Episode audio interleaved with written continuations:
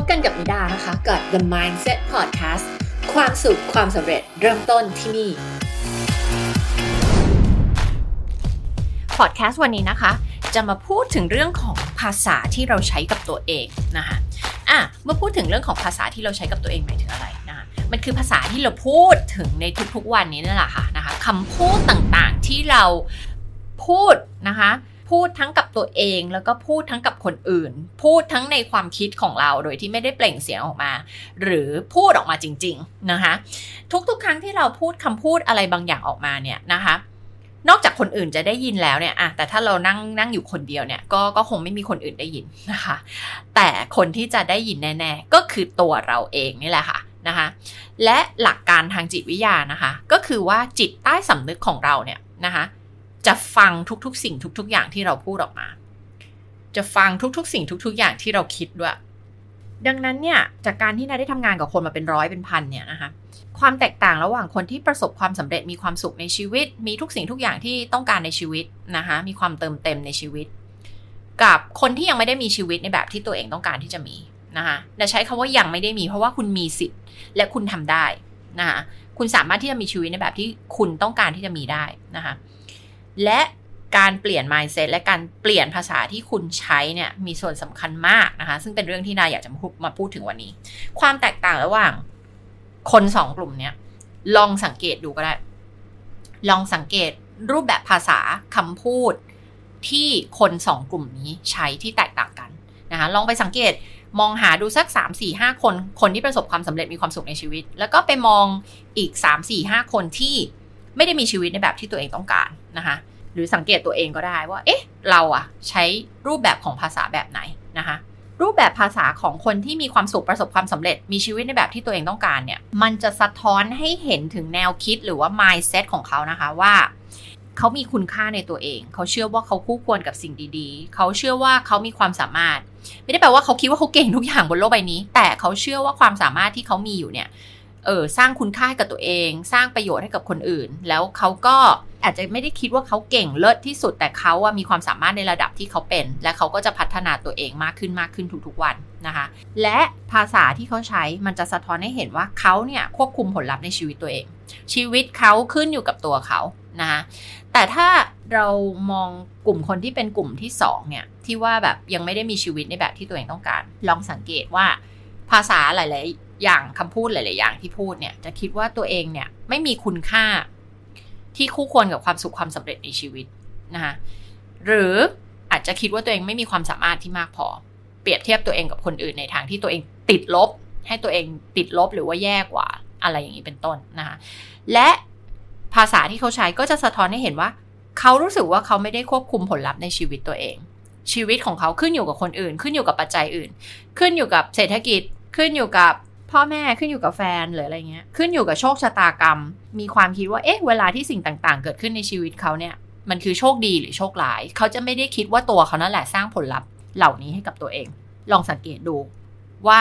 รูปแบบภาษาที่คุณใช้อยู่ หรือว่าคนที่คุณไปสังเกตเนี่ยเป็นแบบไหนนะคะ ถ้าหากว่าเราต้องการที่จะประสบความสำเร็จแล้วก็มีความสุขในชีวิตเนี่ยนะคะนอกจากเราต้องเปลี่ยนกรอบคิดและสิ่งที่ต้องถูกเปลี่ยนไปพร้อม ๆ กันเลยเนี่ยก็คือเรื่องของรูปแบบภาษาที่เราใช้นะคะรูปแบบภาษาที่เราใช้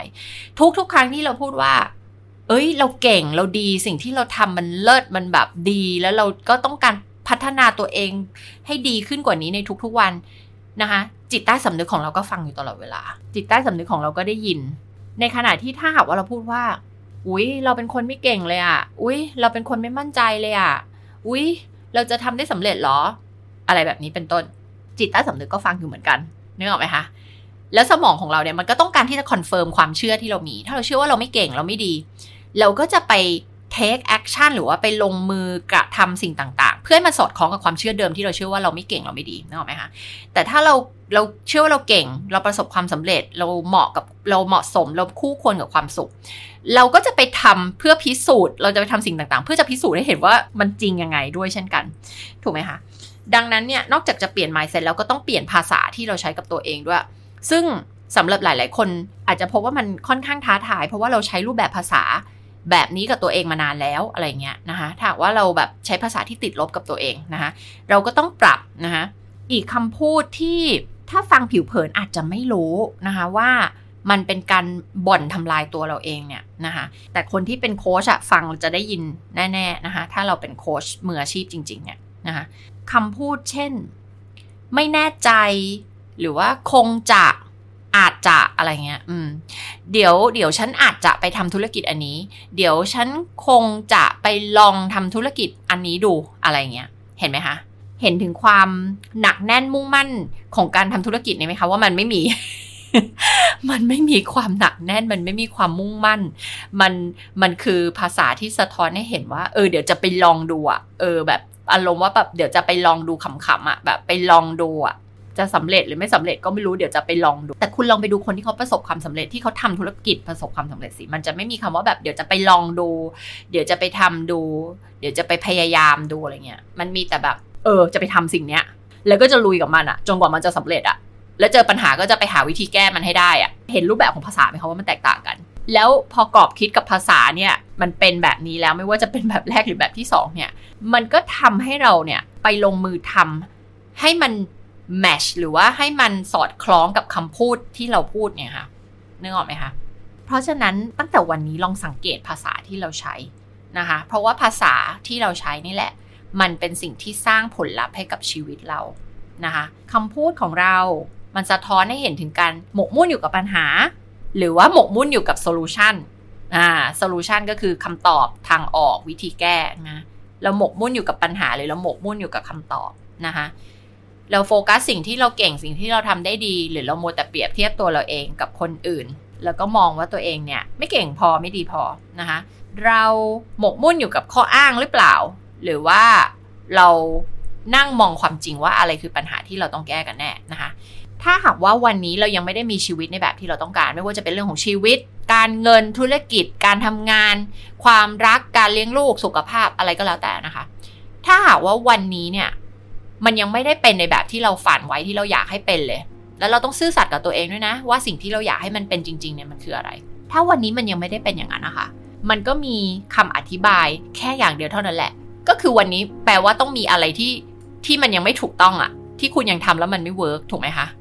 จุดสำคัญมันก็คือคุณต้องสร้างการตระหนักรู้ให้กับตัวเองนะคะว่าความจริงคืออะไร เหตุผลที่คุณยังไม่ได้มีชีวิตในแบบที่คุณต้องการจะมีในเรื่องเรื่องนั้น สมมติว่าคุณต้องการจะทำธุรกิจให้ประสบความสำเร็จ แล้ววันนี้มันยังไม่สำเร็จเนี่ยเหตุผลจริง ๆ มันเกิดมาจากอะไร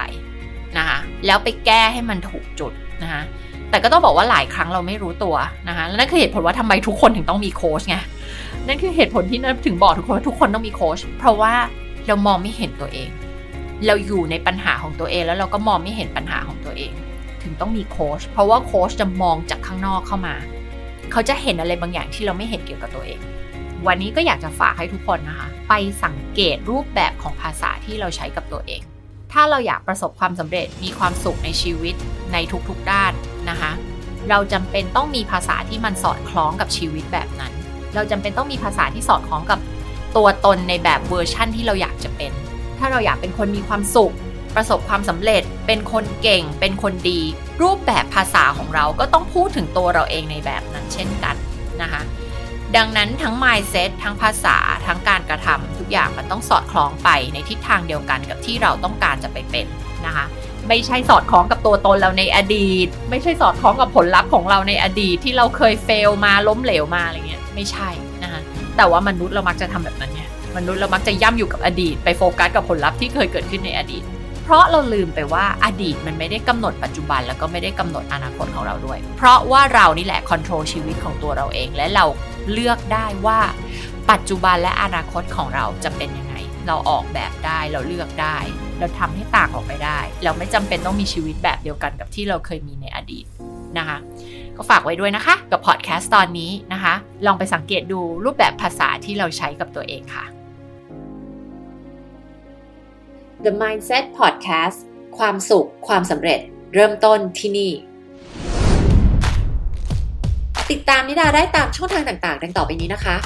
ช่อง YouTube โค้ชนิดา Facebook โค้ชนิดา และ NLP Life Mastery Instagram นิดา Life Coach สำหรับใครที่ทำธุรกิจ Coaching Consulting Service Based Business หรือ Expert Business ธุรกิจที่สร้างจากความรู้ความเชี่ยวชาญของคุณ มาเข้าร่วมฟรีเวิร์กช็อปกันได้ที่กลุ่ม Facebook ที่ชื่อว่า 1% mindset ลงทะเบียนกันได้ที่ highendexpertbusiness.com นิดาจะมาสอน 5 ขั้นตอนการสร้างธุรกิจที่มั่งคั่ง จากความรู้ความเชี่ยวชาญของคุณค่ะ ไม่ว่าจะเป็นธุรกิจหลักล้าน 10 ล้านร้อยล้าน ที่นี่คือจุดเริ่มต้นของธุรกิจในฝันของคุณค่ะ แล้วอย่าลืมกด subscribe the mindset podcast กันด้วยนะคะ